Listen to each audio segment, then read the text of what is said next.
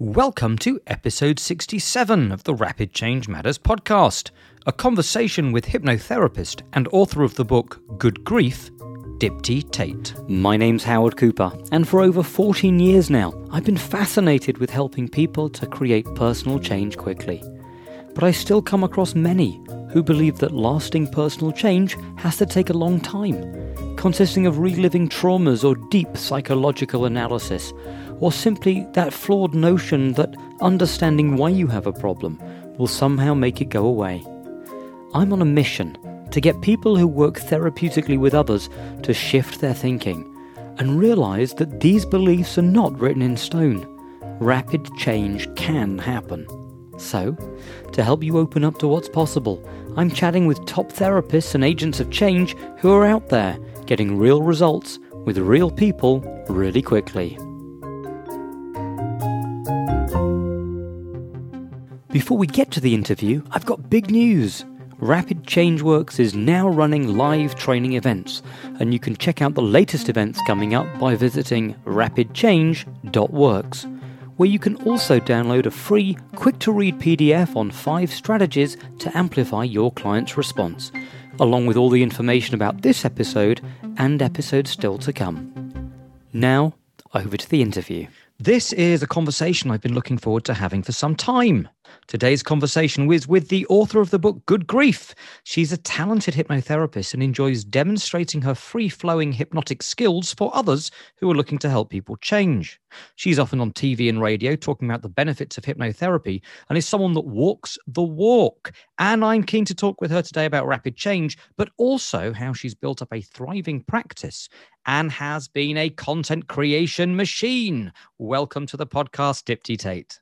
Thank you, Howard Cooper. Thanks for having me. It's a it's a pleasure. It's a pleasure. You have been on my radar for quite some time, as we have spoken about, and I finally took the plunge and stopped being intimidated by the pink hair and then the different coloured hair and the bright outfits and the TV personality. And I thought, right, we're going to do this. We're going to do this.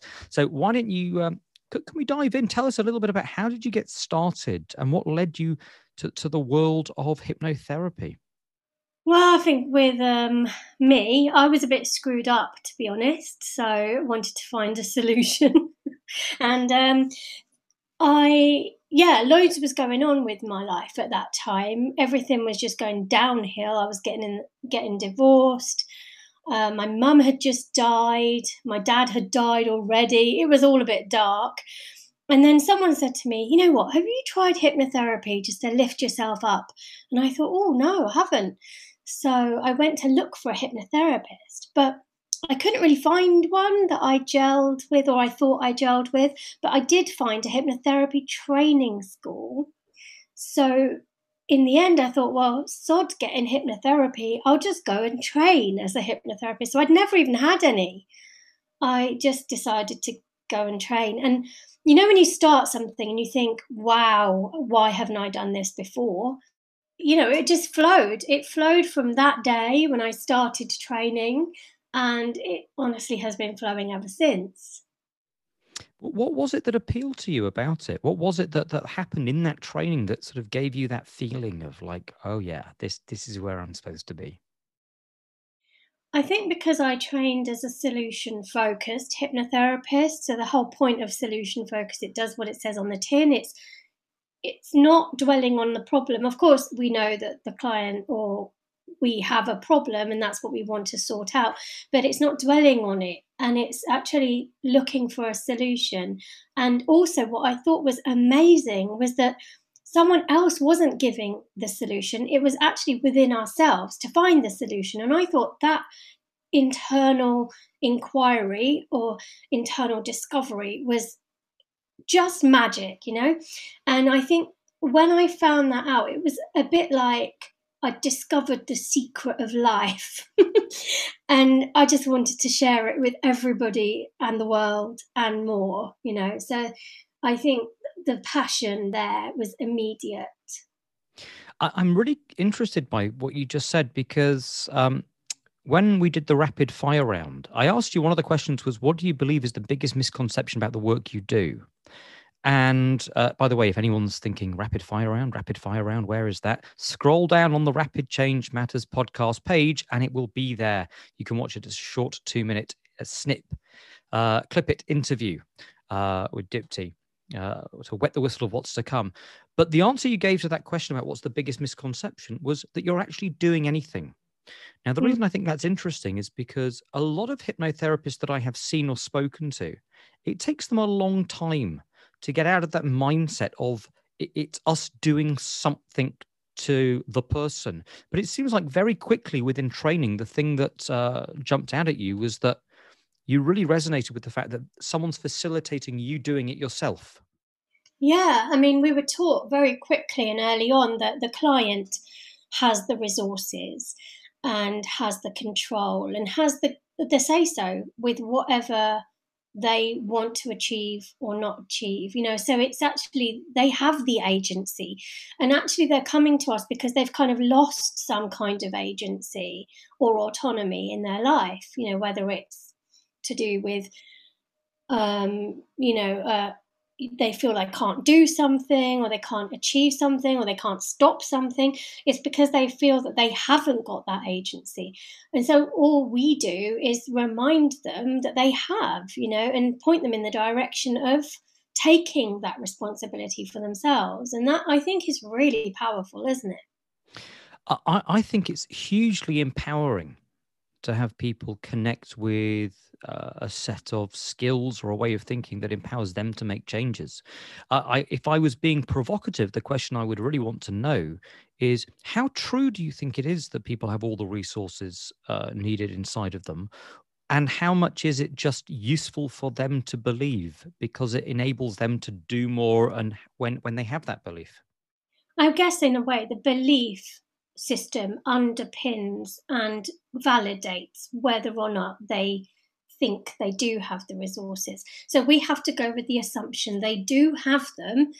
But the issue is, do they believe it enough, right? So if we can help them with that um, belief change, I guess, and get their belief system to, I guess, authenticate that that assumption that they do have the resources, then once their belief system is on board, everything else can shift quite quickly. So I do believe a lot of my work is belief change initially. Um, once the beliefs are in the right sort of place, then the, the change work can be quite quick but sometimes belief change is a bit difficult you know at the beginning. So that's what i mean about i sometimes rapid change isn't possible for some people because their belief system's so fixed. But then if their belief system was a bit more fluid then rapid change is quite easy. So i was going to ask you about sort of how do you, what do you interpret rapid change to mean?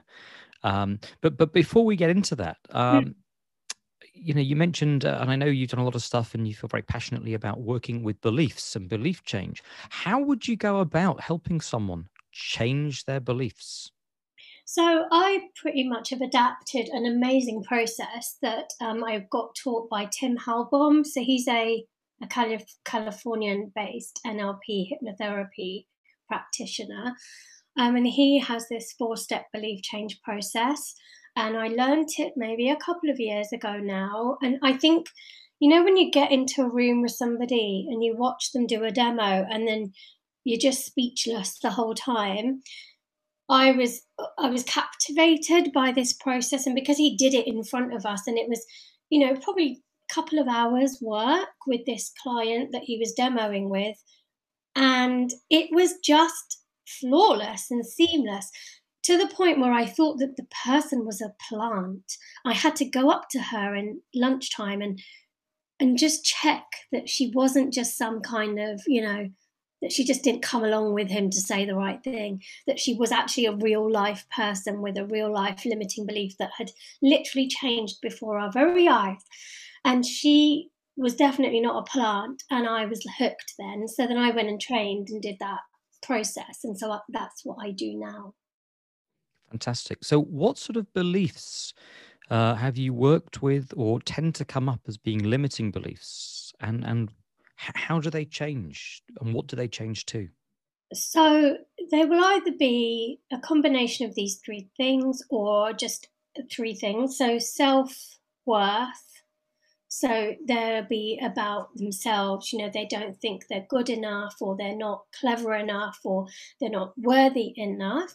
So there's either the self worth thing going on. Um, there's also a self um, kind of understanding of of it's about recognizing that they have the agency to change, you know, and so the uh, the belief system is like a um, a map of reality, isn't it? So, in a way, you're kind of asking somebody to change their map of reality, and that could be quite tricky and challenging for some people. So, if they feel like they're in a safe place and they feel like they can you know maybe play around with that map of reality then that understanding is a is a thing to help them to go okay maybe my belief system doesn't have to be fixed it can be flexible. So i was talking about self worth um also self um there's like you know if you self sabotage and so self sabotage is a massive um I guess what's the word I'm looking for? Um, obstacle, perhaps, when it comes to belief change. Um, there is a part, I talk about the brain in two ways. So we've got kind of our intellectual mind that kind of knows sensible stuff and logic and rational thinking. But then there's that little monkey mind or chimp, as I call it.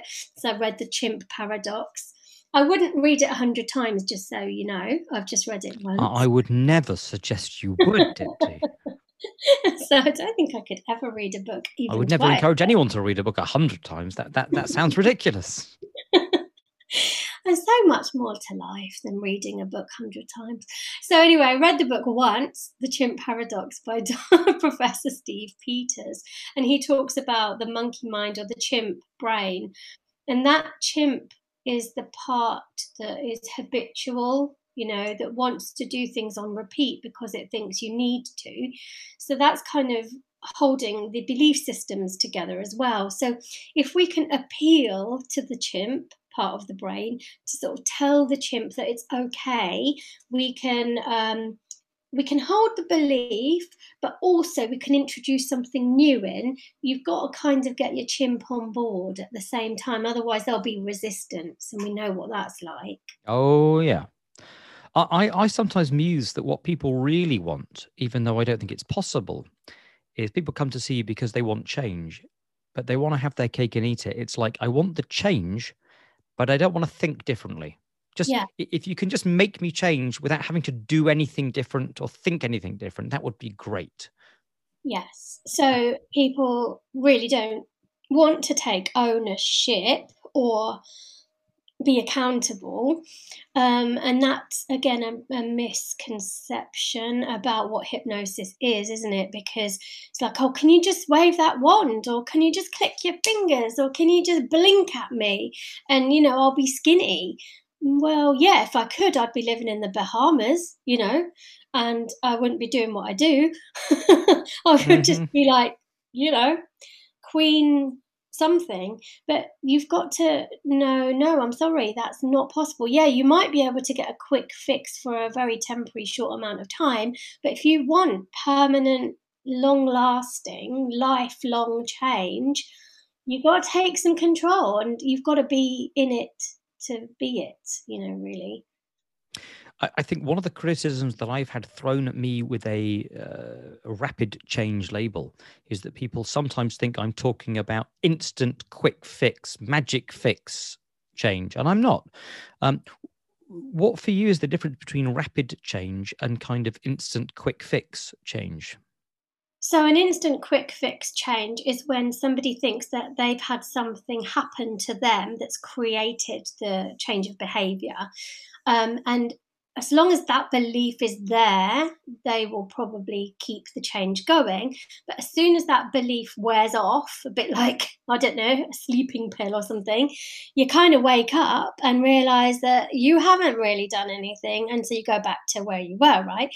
So the other the rapid change when it's done properly with a belief system um, sorted through as well is when someone has made a categorical decision to change because the change is worth it, the change is valuable, and the reason to change is much more compelling than the reason to go back to the way they were.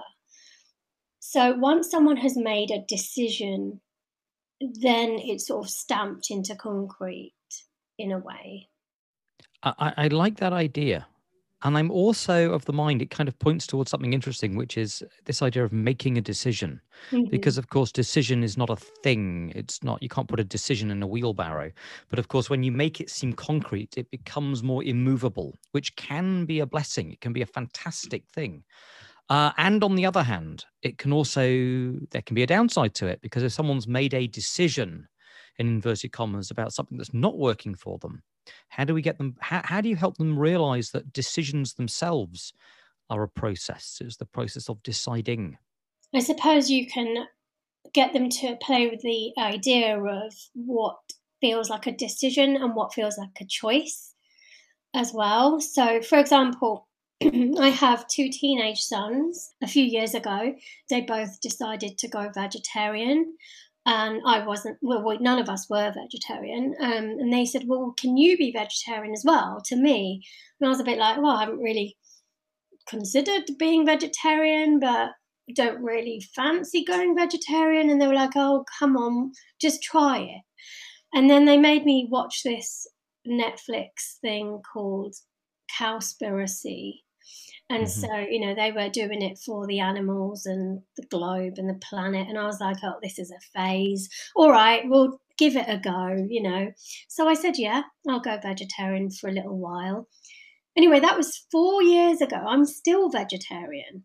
And how come?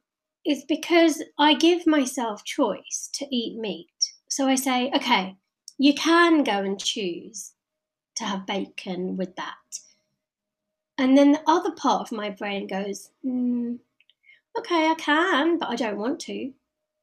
You know, so I'm still giving myself that choice, but I've cho- I've now chosen not to. Mm. And that's, I think that's different to be told not to. I can't, because I'm not saying I, I can't. I can if I want to, but the value part of my brain has obviously superseded the desire. So, talking about values, and um, you mentioned something that, you know, if you had your time again, you'd likely look back at Robert Dilts' work, Logical Levels. How far does that uh, work uh, tie in with this idea of values and really creating a hierarchy in your mind of, that gives you greater motivation that arc is arcs over everything? Because if you think of the logical levels as a pyramid, which that's what they are, you've got your identity at the top, and then beyond the identity, you've kind of got your, I guess, your sort of. He goes into the whole spiritual part. So let's ignore the spiritual part for a minute, but that's mission and purpose and vision. But then you've got your identity at the top of the pyramid. Right under there, you've got your beliefs and your values. Then you've got your skills and capabilities, I think, mm-hmm. from memory, then behavior, um, and then environment at the bottom. So your beliefs and values come short of your identity. So they're very linked to who you think you are, um, how you kind of see yourself in the world. So once your beliefs and values are set, it's very then it they kind of guide your behavior, I guess. Um, so beliefs and values are also linked together, but they're very different, aren't they? Because a value is something that you hold really important to yourself. It's almost like a um, personal thing that you think is very, very true, and well, you you kind of nothing would you wouldn't compromise or you you wouldn't self violate one of your values um, so I think it's harder. I think it's harder to change a value than it is to change a belief. But not impossible. Not impossible. Not impossible. Um, but it's slightly harder, I think. Um, hmm, interesting one though. How to how to sort of it's a fine line, isn't it, between a belief and a value? I, I think so, and and I certainly think that I think some people very naturally change values in terms of the level of what's important to them, and there are certain sort of life changes that happen naturally. So, you know, from from me personally, becoming going from being a single guy Mm. and suddenly like oh becoming then uh, married and then having having a child becoming a father Yeah. the values i have as a father which happened overnight Yes. like someone else is more important than i am it just happened in the blink of a moment hmm And also, actually, when I was younger, I actually I had a bit of a um, I was going to say I used to smoke, and um, as I wanted to give up smoking, and I tried, and I didn't, and I wanted to give up, and I didn't. As soon as I found out I was pregnant, I gave up immediately, didn't ever go back. And that Mm. again, that's an example, isn't it, of a value and a belief and a habit changing all in one go. the, the, whole thing just sort of tip, tips over so i'm Mm. curious if values can change and beliefs can change then they don't define who you are They don't. And in a way, your identity can change, right? So that doesn't even define who you are. So that's why Robert talks about the other stuff, you know, the mission, the purpose, the kind of soul level. But then that goes really deep, doesn't it? So, in fact, who are you really? And none of us want to think of ourselves as insignificant and unimportant because we're just this tiny little dot floating around in a cosmos because we're much bigger than that and we're much more important than that. So there is this conflict in the brain of, wait a minute, I. I I have to have some space or I have to have some recognition, or at least there is in my brain. You know, I definitely want to be seen and heard and show up and shine. I don't want to just be a tiny little speck, but part of me is a tiny little speck, and I've got to be okay with that, you know. So, in the grand scheme of the universe and how we fit into life, we're very insignificant, but also we're very important at the same time. That's quite nice.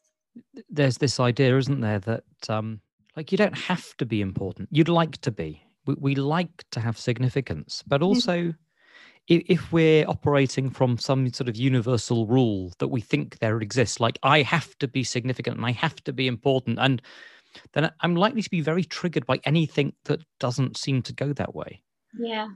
rather than having a healthy acceptance for I'd like to be important. I'd like people to recognize me. And also I'm insignificant and I'm human and I'm normal and you know, I because it keeps us grounded. Yeah, I talk about it like um, a weighted helium balloon. So there is a part of me that wants to be floating up in importance and significance. And then there's another part of me that's anchored down into nothingness. you know, so I, I like to have. Welcome to happy hour, everybody. I am actually nothing and everything at the same time. Yeah. And as you're weighted down into that nothingness of bleak and and and anyway, so T- t- tell me, um, going back to the rapid fire round, and, and by the way, shortly I want to move on to um, building a practice and the content creation machine that you are. yeah. But but I'm curious to explore another idea that came up in the rapid fire round, which was this idea of you don't see yourself as a hypnotherapist, but more as a de-hypnotherapist. What did you mean by that? Could you explain? Yeah, we're already hypnotized. The whole world is already hypnotized. And what we're hypnotized by is, you know, the media and the news, politics, advertising, social media, the TV, our parents, our teachers. You know, they've already kind of conditioned us into a version of our reality. So we're already hypnotized in that way. What hypnotherapy does for us is um, it kind of chinks open another reality. And I think James Tripp talks about this a lot. You know, and that's probably where I got it from when I did a bit of training with him. Is that you know your version of reality might not be the version you thought it was. So it's opening up another possibility of your reality. And I think that's what hypnotherapy helps you do is kind of dehypnotize you to a state and helps you see another one, you know, um, or another few. Um, and I think that's quite powerful.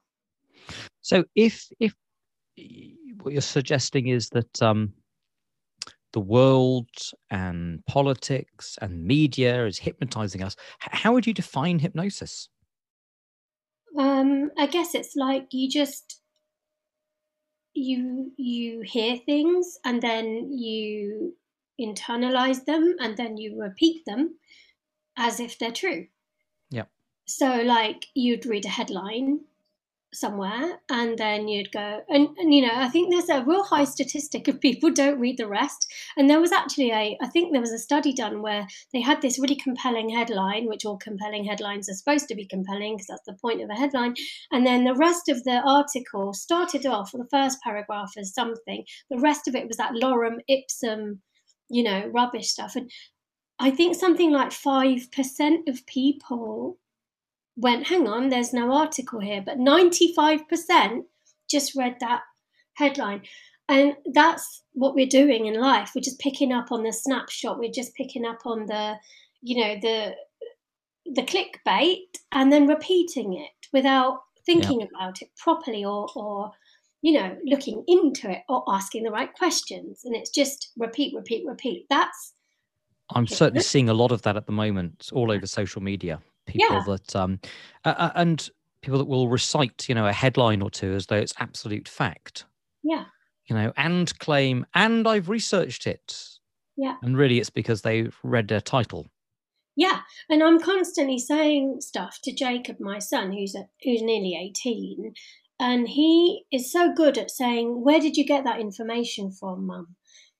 And I was like, oh, don't know. He said, well, check where that information came from and then make a decision on that piece of information. So mm. he's really good at checking sources and knowing that actually the internet is full of words and voices.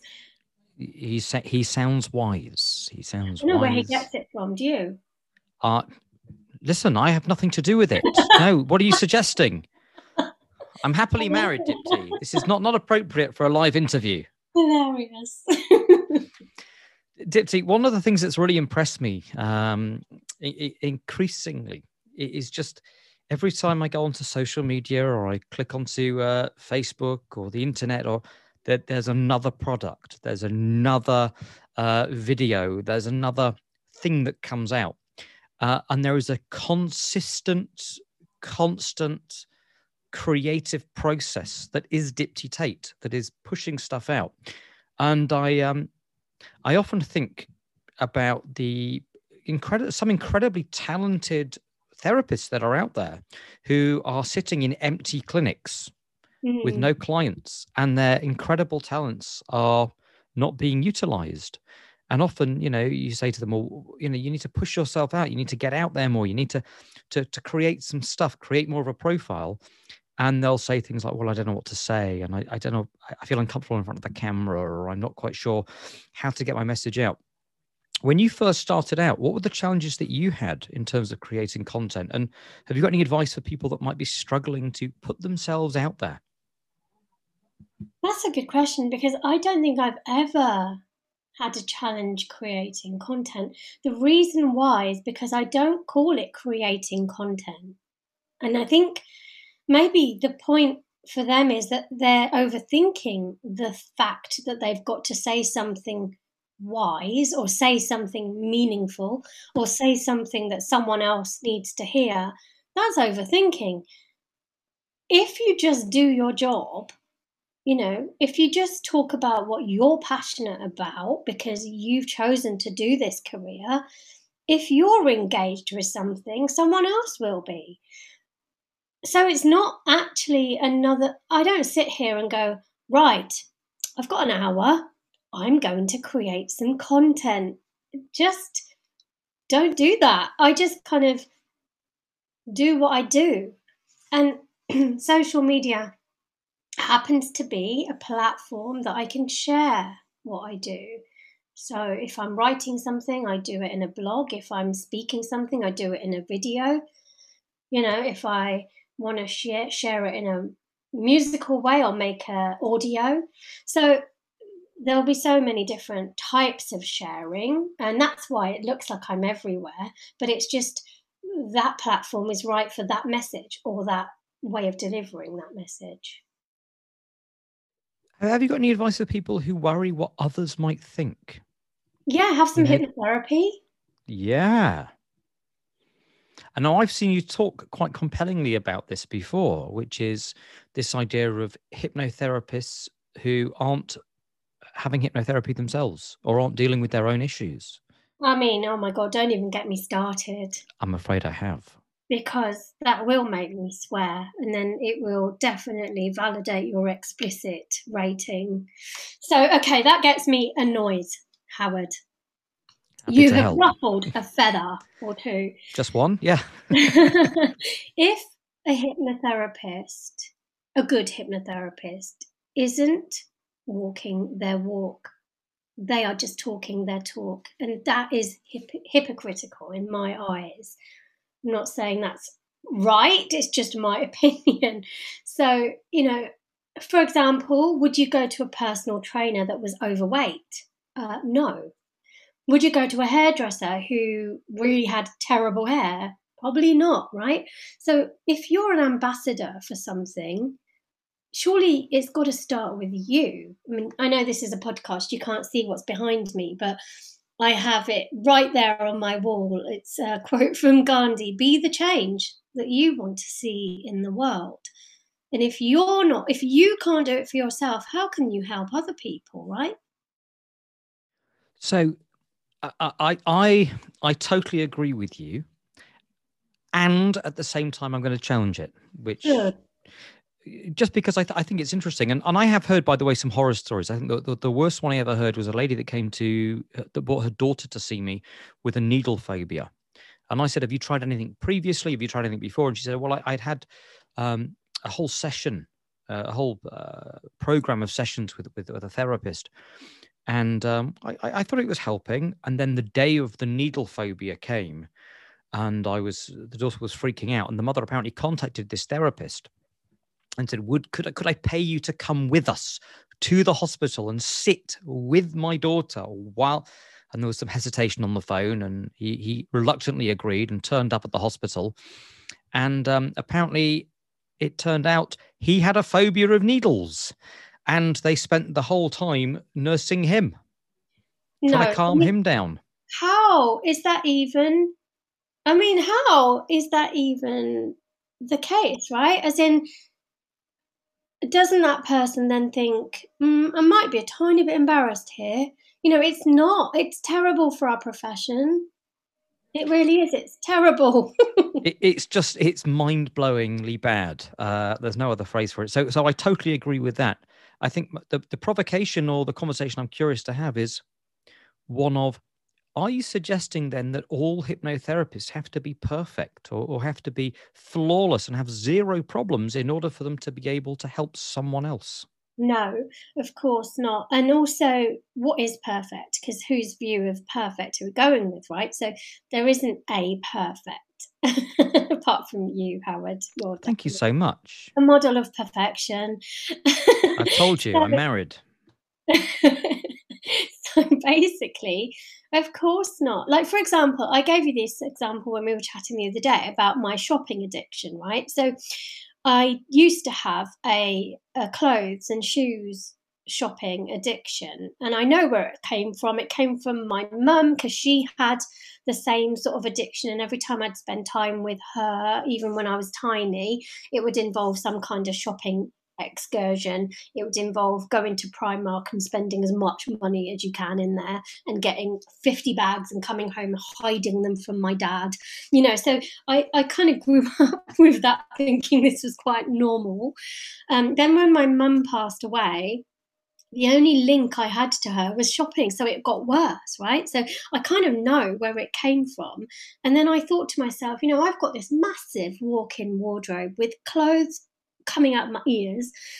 I can't do this anymore. I'm a hypnotherapist. I help people with addictions all the time. This is shameful, Dipti. So, what I did was own up to it, not just, you know, to my partner or to my kids. I owned up to it on social media and I said, right, I'm going cold turkey for a whole year. I'm not going to shop for a, a single item for myself, clothes and shoes. Put it out on Twitter, and then BBC Radio Gloucestershire saw the tweet and they immediately got in touch and they said, wow, this is a really good um, thing for you to be doing, especially with the whole kind of, you know, um, fast fashion culture.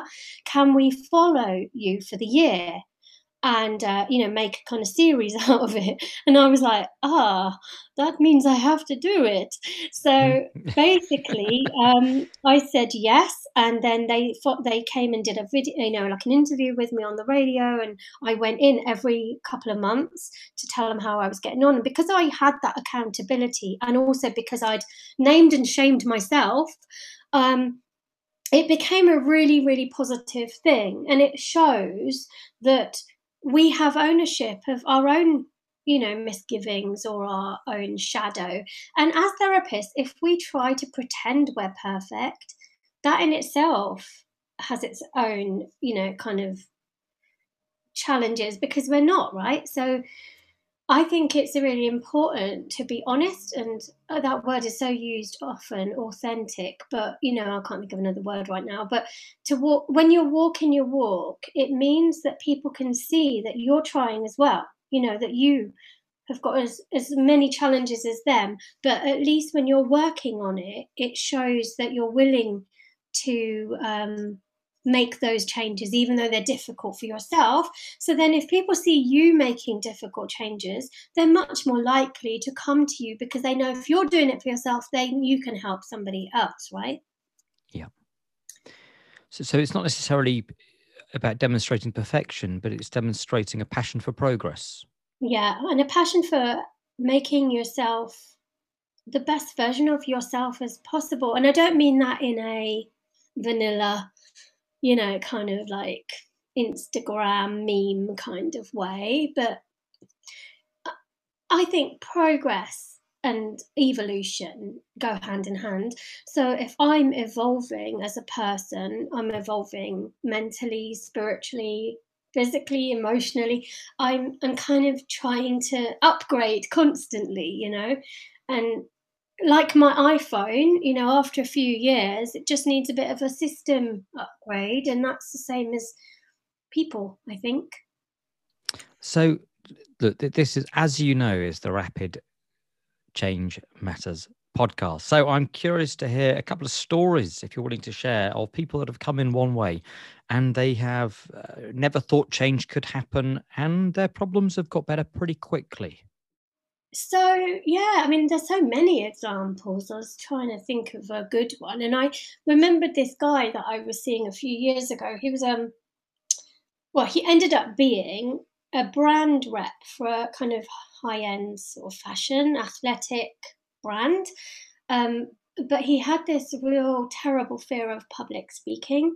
So every time he would have to do a pitch, which was probably part of his job mm-hmm. regularly, you know, he talked about his legs turning into jelly, you know, face flushing, blushing, and feeling flustered, and all of that. So he came to me for that initially, for the fear of public speaking. Um, but while I was talking to him, he told me that his actual job before this, he actually trained to be an actor. And he got to the point where he was really successful. So he had quite a lot of um, good casting you know, kind of repertoire up his belt, sort of thing. Acting was his first love and his first dream. So then what happened? His father passed away and he didn't really deal with it. So he kind of stuffed his grief in his back pocket.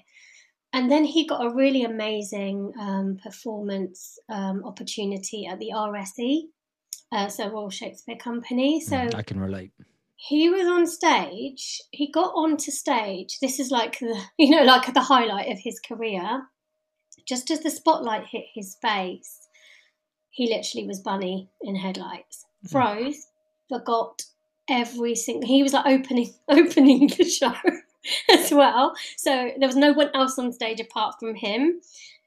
And he just stood there and someone else had to come on because he felt like he turned into like stone. Someone else had to come on and basically, you know, wing it. He described it. I mean, God, I, I felt like I was on the stage with him because he described it so well. Time stopped, sucked into a hole of shame, deep embarrassment, all of this. Anyway, so he left acting after that, as you would imagine, um, and he could never ever go back on stage. So then he managed to get this job in high end fashion, retail, right? So he was really working up his way into this um, company and because he was so good at spotting trends and selling, he then kept getting promoted and then eventually got promoted to this current role as a rep, worldwide rep for the brand. So that's kind of where his fear of speaking, you know, came from.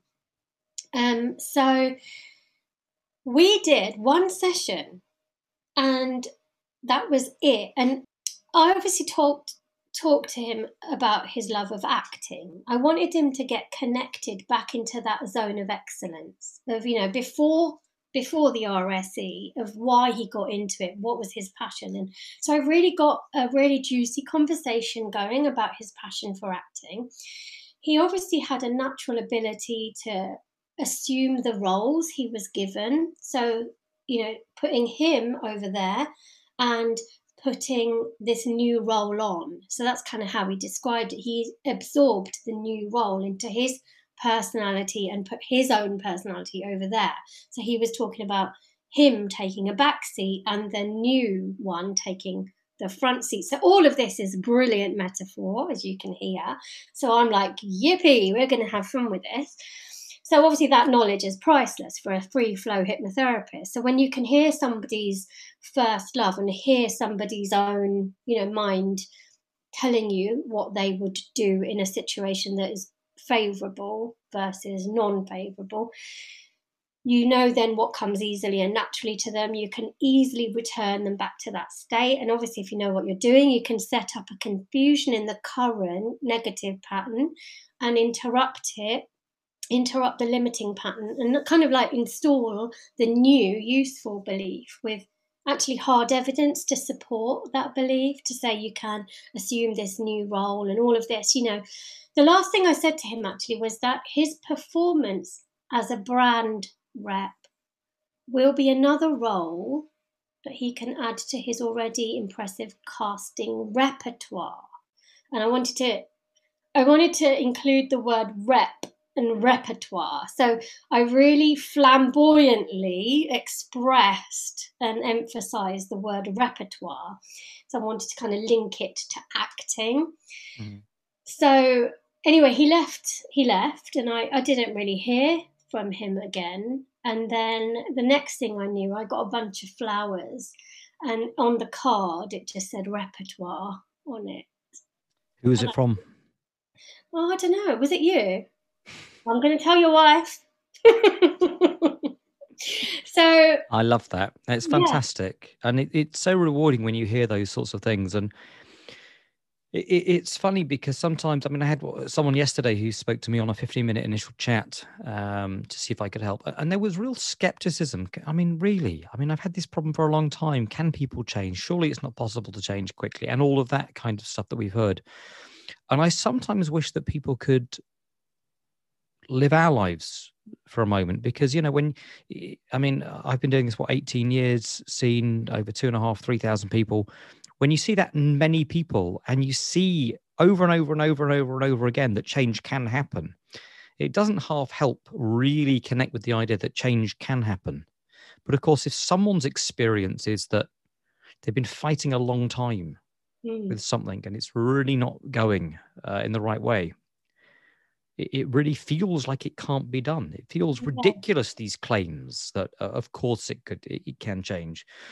But I find that uh, about you, Dipti, but I find when people say I've tried everything, yeah, what they often mean is I've tried like three or four simple principles in variation, variations of three or four simple principles, and I've been doing them over and over again, and none of those simple principles are working because they're flawed.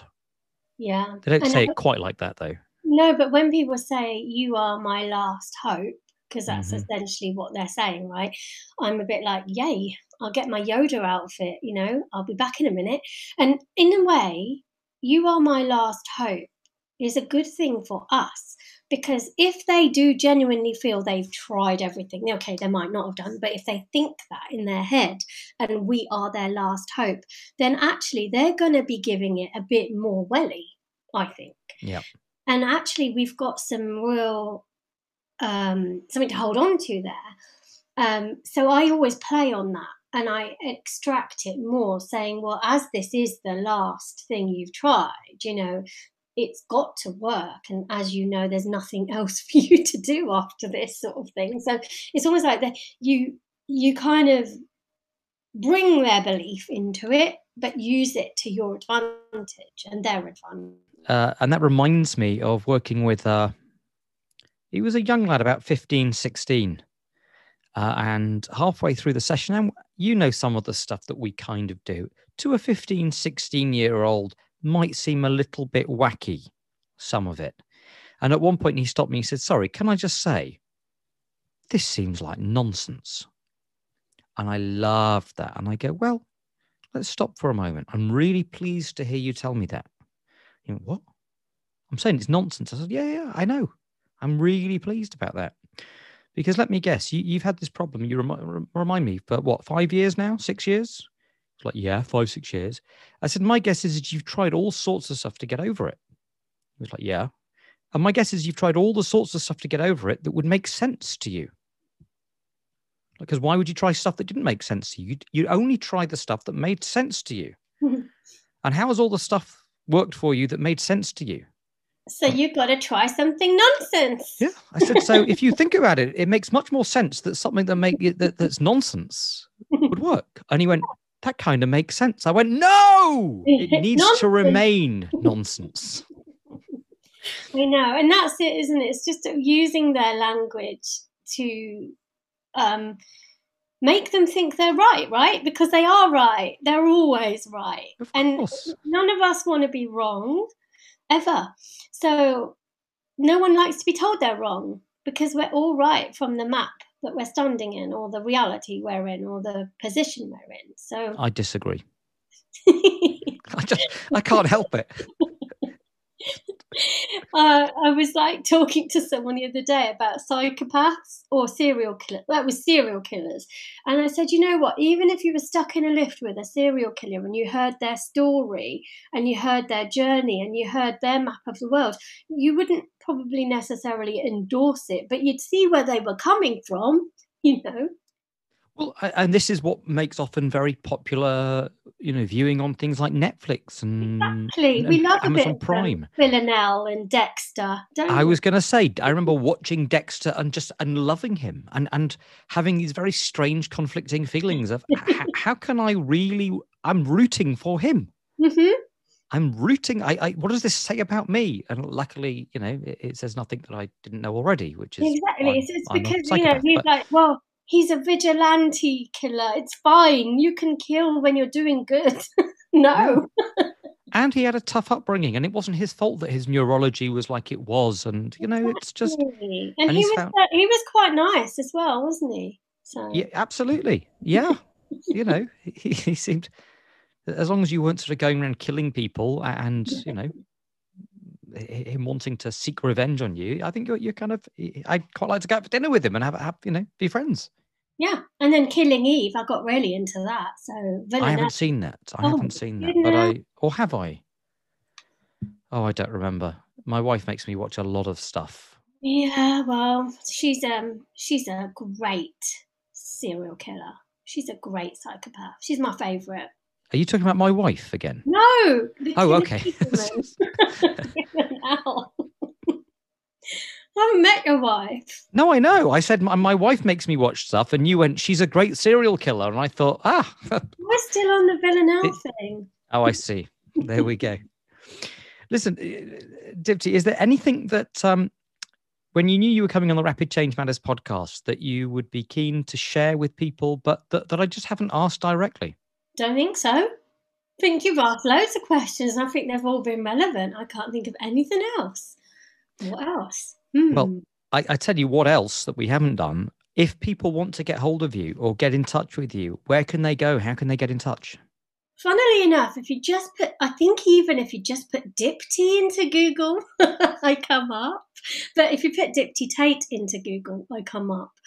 That's how much I come up on the internet. Um, but my website is diptitate.com. You can find everything you need there, I think. I, I, I've I've looked at that website. I have to tell you, it is very very cool. There's a lot of comprehensive stuff on there, and I love the layout. It's very user friendly, uh, and it, it, it I, I, like it when someone's website embodies and gives you a, a real flavor of how the character is in person, and I think yours does that really really well. So uh, I was going to tell you, I, I, was yeah thoroughly impressed by it. So well done. Oh, thank you. Um, for those who want to hear more about the recommendations, uh, things like the chimp paradox, and uh, it was Tim Halpern. Hallbom. Hallbom. A double L B O M. Yeah, Tim yeah. and Chris. Chris with a K. Tim and Kris Hallbom. They are amazing, California based. Fantastic. Well, we're going to put all of the links and the recommendations and the references that have come up on today's episode underneath uh, on the Rapid Change Matters main podcast page. And uh, yeah, look, it's been absolutely fantastic chatting, getting to know you, and uh, to someone who is and lives being the change that they want to see in the world. So thank you for coming, Dipti, and it's been uh, great to have you. Thank you. I hope you enjoyed this episode, and if you did, why not share it with anyone you think might be interested, and even head over to iTunes to give us a glowing review. You'll find more about what's coming up on our Facebook page, facebook.com forward slash rapid change matters hyphen podcast. And of course, you'll find all the links related to this episode, plus those upcoming live events that will help you hone those change work skills.